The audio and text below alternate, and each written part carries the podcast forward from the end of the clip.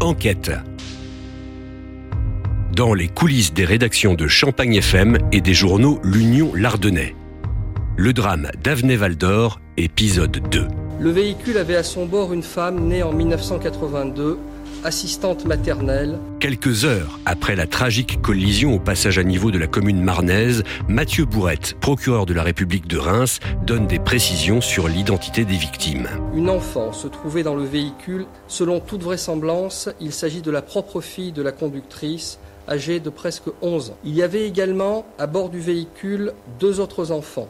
Une enfant de 3 ans, gardée par cette assistante maternelle un enfant de 1 an, gardé également par cette assistante maternelle. L'enquête s'annonce longue et difficile. On apprend d'abord que, le parquet a ouvert une enquête pour homicide involontaire. Sophie Brackmar, journaliste à l'Union, a particulièrement suivi la partie judiciaire de l'affaire. Donc il explique que la première barrière était enfoncée, ce qui laissait supposer que le véhicule euh, conduit par euh, la nourrice avait pu forcer le passage à niveau en enfonçant la première barrière, euh, que des témoins ont entendu le signal sonore du passage à niveau, que lorsque les enquêteurs sont arrivés sur place, le signal lumineux euh, du passage à niveau euh, était en position continue. Malgré ces premiers éléments, ce passage à niveau interroge. Plusieurs témoignages font état d'incidents par le passé dès le premier jour, des gens viennent, euh, à nous et nous racontent qu'ils ont déjà eu des problèmes sur ce passage à niveau. Et tous font état de problèmes euh, dans un sens ou dans l'autre. Je me rappelle d'un, c'est quelqu'un qui est derrière une voiture, ils attendent tous les deux au passage à niveau. le train passe, les barrières s'ouvrent, la première voiture passe, la deuxième s'engage et d'un seul coup un autre train arrive. Donc le conducteur a juste le temps de faire marche arrière. Et des incidents comme ça, on nous en signale beaucoup. Donc euh, ça jette un petit peu le trouble et forcément on se dit euh, est-ce que c'est la faute du conducteur ou est-ce que c'est euh, un problème technique sur le, le système de barriérage du passage à niveau? Dès le début des investigations, la SNCF se défend. Ce passage à niveau, d'abord, n'est pas un passage à niveau qui est classé dans la liste des passages à niveau sensibles. Patrick Jantet, directeur SNCF Réseau. Euh, vous savez qu'il y a une liste nationale euh, qui est élaborée par l'État et qui décrète en effet un certain nombre de, sur un certain nombre de critères quels sont ces passages à niveau particulièrement sensibles et sur lesquels un programme d'investissement pour pouvoir en assurer une meilleure sécurisation est réalisé actuellement. Donc ce passage à niveau-là n'était pas dans cette liste. Alors, pour comprendre ce qui s'est précisément passé, les enquêteurs vont déployer des moyens technologiques exceptionnels. Là, on apprend qu'effectivement, il y a 80 gendarmes qui sont dépêchés sur place. Euh, il y a la section aérienne de la gendarmerie de Metz qui est venue pour réaliser une visualisation de la scène. Donc, ils viennent en hélico, ils font des images. Et puis, il y a deux équipes de l'Institut de recherche criminelle de la gendarmerie nationale euh, c'est le département son, images et paroles qui se déplacent. Et eux, à l'aide de, de scanners laser et d'un drone, euh, fixent les lieux. Donc ça, c'est leur euh, un peu leur jargon. Ils numérisent la scène en 3D, ce qui permet ensuite aux enquêteurs de retourner dans la scène, de faire des visites virtuelles des lieux pour euh, pour refaire le film. On le sait, on le sent, l'enquête s'annonce difficile et longue, mais les premières images du drame donnent déjà un aperçu de la violence du choc. Par rapport à l'ampleur de l'horreur, les images se créent presque d'elles-mêmes dans, nos esprits. Gauthier Hénon, chef d'édition de l'Union d'Épernay, justifie le choix d'avoir diffusé la photo de la voiture réduite à l'état d'une boule de ferraille en une du quotidien. Disons que le photographe a un besoin de, effectivement de, de, de voir un peu ce qui s'est passé. Après, on est dans un endroit assez particulier, plongé dans les vignes. Le photographe euh, se balade euh, en essayant de, de, ne pas contourner la loi et de faire en sorte de prendre un cliché pour vous rendre un peu compte de, de la situation. Et c'est certain que dans ces cas-là, c'est tout sauf évident. Quand la photo tombe, bon, ben voilà, elle, euh, elle est criante de, de, vérité par rapport à, à l'ampleur d'un drame, d'un drame qui dépasse tout le entendement possible. Quoi.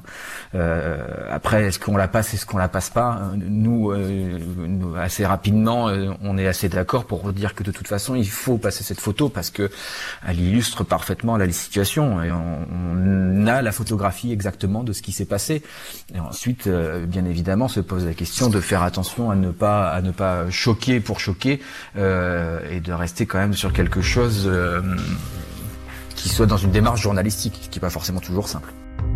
Enquête, un podcast Champagne FM et l'Union Lardonnais. Deux jours seulement après le drame, les habitants d'Avenay-Val d'Or se rassemblent pour rendre hommage aux victimes. Ça devait être le jeudi d'après où euh, plusieurs centaines de personnes s'étaient donné rendez-vous pour faire un, dernier hommage euh, aux victimes. Maxime Mascoli, journaliste de la locale d'Épernay. C'est un souvenir assez, euh, assez fort parce qu'évidemment c'était très euh, très solennel, très triste. Hein. Je vois encore quand nous sommes euh, assez loin des, des lieux parce qu'il y avait plus beaucoup de, de, de, de place et on voyait des longues files d'attente de gens euh, de, de, tous les âges d'ailleurs. Hein. Il y avait des familles, des jeunes, des, des vieux euh, qui étaient ben, avec des peluches, avec des, des fleurs blanches aussi. C'était ce qui était de, demandé d'apporter des, des fleurs blanches euh, qui se rassemblaient vraiment très silencieusement. Ça, c'est le, le souvenir était euh, un silence assourdissant. Il y avait vraiment beaucoup, beaucoup de personnes et on n'entendait pas un bruit, pas, même pas de gens qui discutent entre eux. Euh, c'était beaucoup euh, avec d'un rire, les, yeux rougis ou pleuraient en, se rendant sur les sur place. donc les gens se sont rassemblés tout autour d'un petit square qui était juste à côté du, du passage à niveau. Et ça a été un moment assez aussi difficile à vivre parce que le silence euh, euh, n'était perturbé que par les cris d'une des mères euh, qui avait perdu son, enfant et ça, diffusait une drôle d'ambiance évidemment dans, cette, dans, cette assemblée. L'émotion est d'autant plus grande que tout le monde connaissait les victimes. Marie-Hélène Arsigny, l'assistante maternelle tuée avec sa fille et les deux enfants dont elle avait la charge, étaient unanimement appréciés. Beaucoup lui faisaient une confiance aveugle et dans son entourage, que ce soit des amis ou, des mamans qui, euh, qui lui confiaient des enfants, euh, la plupart disaient que qu'elle lui confierait euh, leurs enfants les, les, yeux bandés. Enfin, il y avait y avait aucune inquiétude par rapport à son professionnalisme. elle s'était beaucoup investie dans le milieu associatif et il n'y avait rien, vraiment rien de, négatif euh, la concernant. 15 juillet 2020. Voilà un an, jour pour jour, que le drame a eu lieu quand un nouvel incident, heureusement sans gravité cette fois, se produit au même endroit. Les familles des victimes réclament toute la vérité sur le système de sécurité du passage à niveau. Avant la date, euh, la triste date anniversaire de cet accident, on retourne sur place avec euh, avec un photographe pour essayer de de sentir un peu les choses, de voir comment comment les choses ont évolué depuis euh, depuis un an.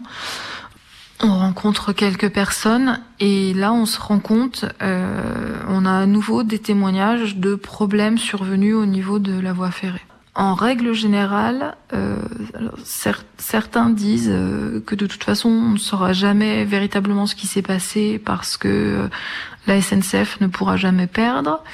Euh, de manière générale, on nous raconte bah, un tel a eu un problème avec la voie ferrée, un tel a eu un problème avec la voie ferrée, et on reçoit même des, des photos de, barrières euh, qui sont levées, qui sont abaissées, et de faits qui se produisent autour de, autour de la date anniversaire. Donc voilà, donc on laisse nos coordonnées, les gens qui veulent réfléchir ou qui auront quelque chose à nous dire si jamais il, leur arrive quelque chose, peuvent nous rappeler. Et dans les quelques jours qui suivent, je reçois encore des, des photos avec des problèmes au niveau de la voie ferrée. En novembre dernier, les conclusions de l'enquête judiciaire tombent. Le rapport écarte un éventuel dysfonctionnement du passage à niveau. La cause directe de l'accident est le non-arrêt du véhicule conduit par Marie-Hélène Arsigny. Madame Arsigny a franchi la barrière abaissée du passage à niveau en état normal de fonctionnement. Elle roulait à faible allure. Elle n'a pas agi sur les freins et elle a été percutée par le TER qui circulait dans des conditions également normales et conformes à la réglementation. On peut imaginer que quand elle s'approche de la voie ferrée, euh, donc la barrière s'abaisse parce qu'il a bien été établi que c'était elle qui avait percuté la barrière. Et à partir de ce moment-là, il n'y a pas de coup de frein, il n'y a pas de coup d'accélérateur.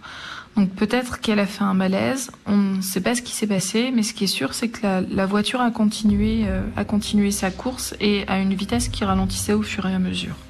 Le procureur de la République de Reims, Mathieu Bourrette, décide de classer cette affaire sans suite. Dans le prochain numéro d'enquête, il sera question de la traque des frères Kouachi en 2015 dans les heures et jours qui ont suivi l'attaque de la rédaction de Charlie Hebdo. Une chasse à l'homme qui passera notamment par Reims. L'un des journalistes qui s'apprêtait à, passer devant la caméra pour un, petit point me dit bah, Nous, on a eu des infos. Euh, la, traque des, frères Kouachi, puisqu'il y avait ce nom maintenant qui était, établi, euh, s'oriente vers Reims et euh, l'un d'eux euh, habite à Reims en fait. Et donc là, ben voilà, en bas de combat, quoi, évidemment.